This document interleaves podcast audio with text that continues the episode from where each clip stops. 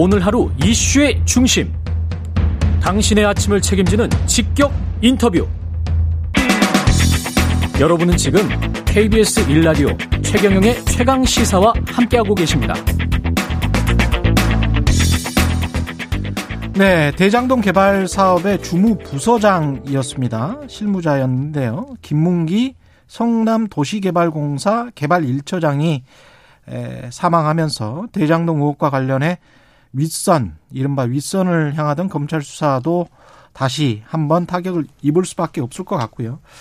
KBS가 최근에 입수한 사업 협약서가 있어요. 김문기 처장이 당시 팀장으로 대장동 의혹에 깊숙이 개입한 정황도 여기에 담겨 있고 이게 관련해서 늘 문제가 됐었던 초과 이익 환수제가 언제 들어갔다가 언제 빠졌는지 그 문서로 확인된 사안들이 좀 있습니다. 관련 취재를 하고 있는 KBS 장혁진 기자 나와 있습니다. 안녕하세요. 네, 안녕하세요. 예. 일단 숨진 김문기 개발 사업 1처장 당시에는 성남시 에, 이재명 성남시장이 있을 때는 어떤 업무를 담당했습니까? 그때는? 일단 그 성남 도시개발공사가 워낙 지금 언론에 많이 나오니까 네. 그 회사부터 조금 설명을 드리면 그래요? 예. 이 성남 도계공이 한 직원 수가 한 천 명 정도 되는 회사예요. 아, 그군요. 예, 근데 한 여기서 부동산 네. 개발 업무를 맡는 직원들은 한 20명밖에 안 됩니다. 아. 그러니까 극소수만 이제 개발 업무를 맡는 거예요. 그 이제 취재를 해보면 이제 도계공 분들이 좀 억울해하는 부분도 있어요. 이제 사실 1000명 중에서 20명이면 정말 거기는 그 사람들만 알겠네. 그렇죠. 왜냐면 예. 이게 그 도시공사랑 이제 그 합쳐져서 만들어진 회사예요. 아. 그러니까 원래는 이제 그 성남의 이런 시설들 관리하는 업무가 주 업무인데 이제 개발 업무는 이제 소수들이 맡는 업무인데 마치 좀 언론에는 너무 막 탐욕스러운 그런 집단처럼 비춰져서 좀 억울해하는 분도 있어요. 그때 예. 그리고 처음 맡았겠군요. 그 그렇죠. 일이 시작이 됐을 때부터 도계공이 설립된 게 2014년입니다. 얼마 안 됐어요. 예. 그러면 이제 민간하고 공영하고 같이 한번 개발 개발해 보자. 민간 합동이 시작될 때부터 제대로 이 업무가 시작된 것이고 그 한 20명 정도가 모든 일을 담당을 했었다. 그렇죠. 근데 그, 그 중에 한 명이다. 이분 예, 예, 뭐 핵심이었던 거죠. 그 다시 이제 질문으로 돌아가 보면 음. 그 이제 대장동 사업이 이제 2015년 이제 도계공에서 진행이 되는데 이제 도계공 개발 사업 본부에 개발 사업 1팀이 있었어요. 예. 이 개발 사업 1팀이 대장동 사업의 주무부서였고요. 음. 이제 개발 사업 본부장이 이제 지난 10일에 극단적 선택을 한 유한기 본부장이었고 예. 개발 사업 1팀장이 바로 김문기 처장이었던 거죠. 아, 개발 예. 예. 개발 사업 1처가 1팀이 1처로 나중에 바뀐 거예요, 이름이. 아, 네, 그래서 처장님이라고 하는 거고 이 그 개발 사업 1팀의 실무자가 이제 세 분이 계셨습니다. 예. 이제 한모 씨, 주모 씨, 이모 씨가 계셨는데 음. 이네 분이서 김문기 팀장까지 해서 이 네 분이서 이제 그 이제 대장동 사업의 핵심 문서들, 공모 지침서, 사업 협약서, 주주 협약서 음. 이 핵심 문서들의 작성을 담당했던 거죠. 그렇죠. 근데 이번에 이제 KBS가 입수한 거는 그 과정에서 사업 협약을 민간과 해가는 과정에서 어, 네 가지 버전이 각각 다른 시기에 이제 있었다는 거 아니에요? 그러니까 초안부터 최종안까지 다 입수한 거죠? 예, 그렇죠. 예. 이 사업 협약서가 가장 중요합니다. 음. 왜냐하면 이 사업 협약서에서 그 대장동 사업의 수익 배분 구조를 확정을 하거든요. 음. 근데 그 저희가 이제 입수한 거는 이 이제 검찰 공소장을 보면 2015년 5월 20일 경부터 그 사업 협약서 그 내용을 논의를 해요. 음. 성남의 뜰과 그 성남 도, 계공이 예. 그 최종 체결은 6월 14일에 이루어집니다. 음. 그, 그 과정 동안에 이제 수정된 계속 버전업된 사업 협약서라고 보시면 됩니다. 어떻게 수정이 됐습니까? 일단 이제 최초 버전을 보면 예. 저희가 이제 그 문서 정보를 이력을 조회할 수가 있어요. 그렇죠.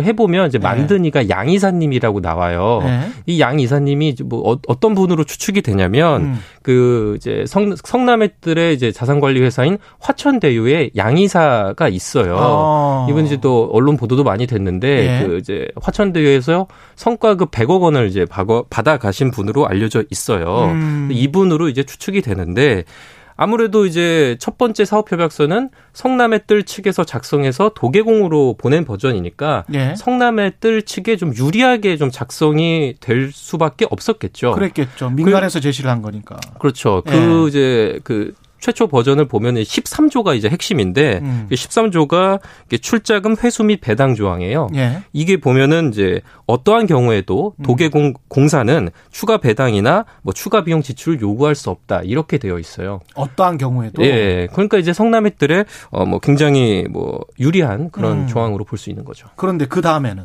그 두 번째 버전이 이제 그 파일명은 5월 22일로 되어 있는데 몇 년이죠? 그 2015년 5월 22일로 아, 되어 모든 것은 다 2015년에 벌어진 예. 일들입니다. 5월 22일로 되어 있는데 최종 수정 이력이 어 5월 26일 오후 3시 9분 아 오전 10시 37분으로 되어 있어요. 5, 월 26일 오전 오전 10시 34분 뭐 35분 이렇게 되어 있어요. 이게 화천대유 쪽으로 승인이 난 게 언제죠? 2015년 승인이 난 거요? 예. 완전히 사업 체결 예, 사업 체결. 사업 체결은 6월 14일입니다. 6월 14일. 예. 어. 근데 이제 5월 26일에 예. 성남애들이랑 성남 도계공이 모여서 회의를 열었어요. 음. 사업 협상 그 사업 협약서 체결을 위한 회의를 열었어요. 예. 그러니까 그 회의를 위해서 만들어진 문서예요. 아. 그러니까 이제 그거는 개발 사업 1팀이 자기 밑에 이제 실무 그 김문기 팀장이랑 이제 실무자들이 네. 그 이제 성남 도계공 초안을 받고 이제 본인들이 이제 나름대로 이제 수정을 한 문서라고 볼 수 있는 것이죠. 예. 근데 그 문서에는 중요한 것이 이제 초과 이익 환수 조항이 들어갔다는 거죠. 거기에는 들어가 있어요. 예, 이제 초과 이익 환수 조항이 이제 워낙 지금 언론에서 많이 얘기가 음. 되니까 잠깐 설명을 드리자면 음. 그러니까 뭐 간단하게 얘기해서 그 예상보다 대장동 사업에서 예상보다 많은 이익이 발생했을 때그 그렇죠. 그 이익을 성남 도계공이 가져갈 수 있도록 하는 조항이에요. 그렇습니다. 그러니까 이 조항이 있으면 이제 도계공에게 좋은 거고 음. 그 성남의 뜰리에 성남의 뜰 측에는 좀 불리한 그런 그렇죠. 조항인 것이죠. 예. 그런데 이 조항이 또 빠졌습니까? 세 번째 버전에서는? 그렇습니다. 이제 세 번째 버전이 빠지는데 예. 아까 그 이제 두 번째 버전 그러니까 예. 성남의 뜰이랑 어 이제 성남 도계공이 이제 회의를 했을 때 음. 5월 26일에 회의를 했을 때 있었 그때는 이제 환수 조항이 살아 있었단 말이에요. 음. 그 다음 날에도 살아 있었어요. 5월 27일에도. 예. 5월 27일 오전 10시 한 반쯤에 예. 이 이제 실무자가 어. 그 개 발 사업 1팀의 실무자가 김문기 팀장에게 결제를 올립니다. 개발 사업 1팀의 실무자라는 건 한 한모 씨 네, 맞습니다. 한모, 씨. 한모 씨가 예. 이제 김문기 팀장에게 결제를 올립니다. 음. 자, 이제 사업 협약서 검토해 주세요. 음. 이제 김문기 팀장이 다른 팀에 이제 문서들을 보냅니다. 사업 협약서를. 예. 그때 보낸 팀이 이제 전략 사업 팀에 정민용 변호사가 있는 팀에 보내요. 아. 예. 근데 이제 아무 이제 그 회신이 없다가 예. 뭐 아시겠지만 이제 그 그 공기업에서는 문서가 이제 왔다 갔다 하면 그게 다 기록이 남지 않습니까? 그렇죠. 예. 근데 아무 이제 회신이 없다가 5월 27일 오후 2시에 또 회의가 열립니다. 김문기 팀장이랑 정민영 변호사 그리고 이제 김민걸 팀장이라고 이제 정영학 회계사가 추천한 인물인데 아 그래요? 예, 요요 요 네 명이 또 참석한 비공식 회의가 열려요. 예. 그 회의가 있고 난 뒤에 그 5월 27일 오후 5시 어 50분쯤에 음. 금, 김문기 팀장이 다시 전략사업팀에 문서를 보냅니다. 사업협약서를. 음. 예. 이 사업협약서에서는 환수 조항이 삭제됐어요. 그러면 다시 한번 정리를 해보면 정영학 회계사가 추천한 인물 한 명과 그다음에 김문기 처장 당시의 네. 팀장 또 정민용 변호사는 정민용 변호사 정민용 변호사 또 남욱 변호사가 추천한 그렇죠. 예. 그러면 이제 두 사람은 사실은 민간의 이익을 대변한다고 볼 수가 음. 있고 그리고 김문기 당시 팀장은 관에서 나왔다고 볼 수가 있는 거죠.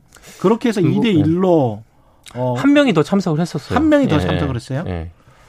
근데 그 아. 회의가 있고 그, 그렇다면 이제 5시 50분에 삭제가 됐는데 예. 그래서 이게 아까 오전 10시엔 살아 있었다고 했잖아요. 음. 그래서 이제 소위 얘기하는 7시간 삭제 의혹인 건데 음. 그 근데 그렇다면 언제 정확하게 삭제가 됐느냐가 음. 좀또 궁금한 부분이잖아요. 누가 왜 어떤 논리로 삭제를 시켰는가? 예, 뭐 예. 물론은 물론 그게 아직 뭐 정확하게 밝혀지진 않았지만 일단 음. 언제 정확하게 언제쯤 삭제가 됐을까? 음. 그걸 보면은 이제 저희가 이제 합수, 입수한 문서에 보면은 이게 세 번째 버전인데 그게 예.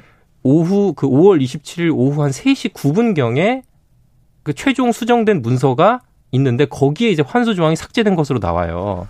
그렇군요. 그렇다면 네. 이제 이건 어떻게 추론을 할 수 있느냐? 음. 오후 2시에 아까 회의가 있었다고 했잖아요.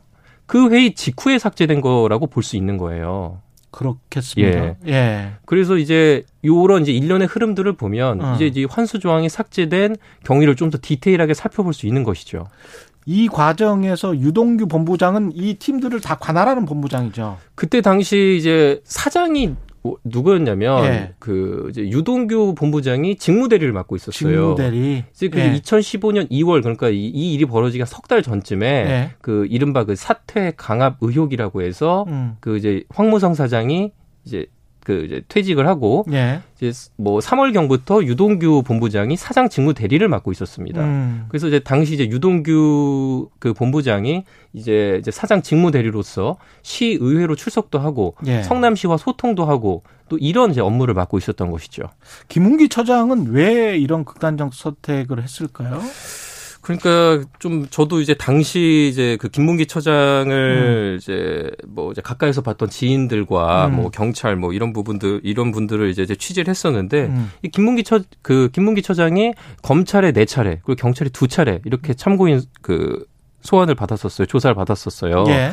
좀 이제 극단적 선택의 좀 배경으로 좀 추측할 수 있을 만한 좀 정황들이 좀 보이는데 음. 우선 사망 전날 정민용 변호사가 기소가 됐습니다. 예. 네. 근데 이게 정민용 변호사는 그 이제 그 남욱 변호사 김만배 씨 이분들 음. 공소장에 그, 그 적시가 되어 있어요. 음. 그 이제 민간 사업자 선정할 때 뭐 점수를 몰아줬다 이런 부분으로 이제 적시가 되어 있는데 예. 거기에 김문기 씨도 같이 나와요.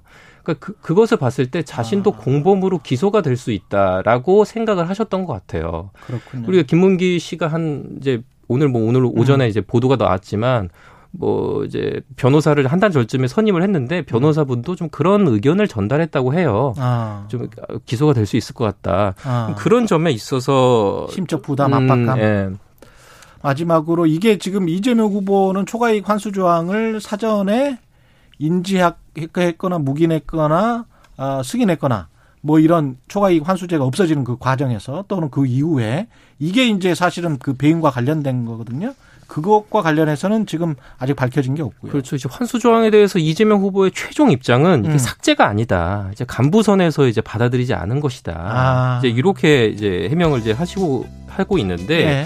사실 이 환수 조항에 대해서 이재명 후보가 인지했냐, 음. 뭐 어떤 지시를 내냈냐 이게 이제 핵심이거든요. 그렇죠. 또 이것과 관련해서 뭐 국민의힘 쪽에서는 뭐 호주 출장 사진도 뭐 이렇게 제시하면서 서로 알고 모르고 이런 거는 지금 핵심적인 거는 아니고요. 이제 제가 생각했을 때도 네. 뭐 언제 알았냐 이거는 중요한 부분은 그렇지. 아니에요. 네. 근데 이제 다만 이제 호주 출장이 2015년 1월이었는데 예. 이거는 좀 좀 눈여겨 볼 부분입니다. KBS 장혁진 네. 기자였습니다.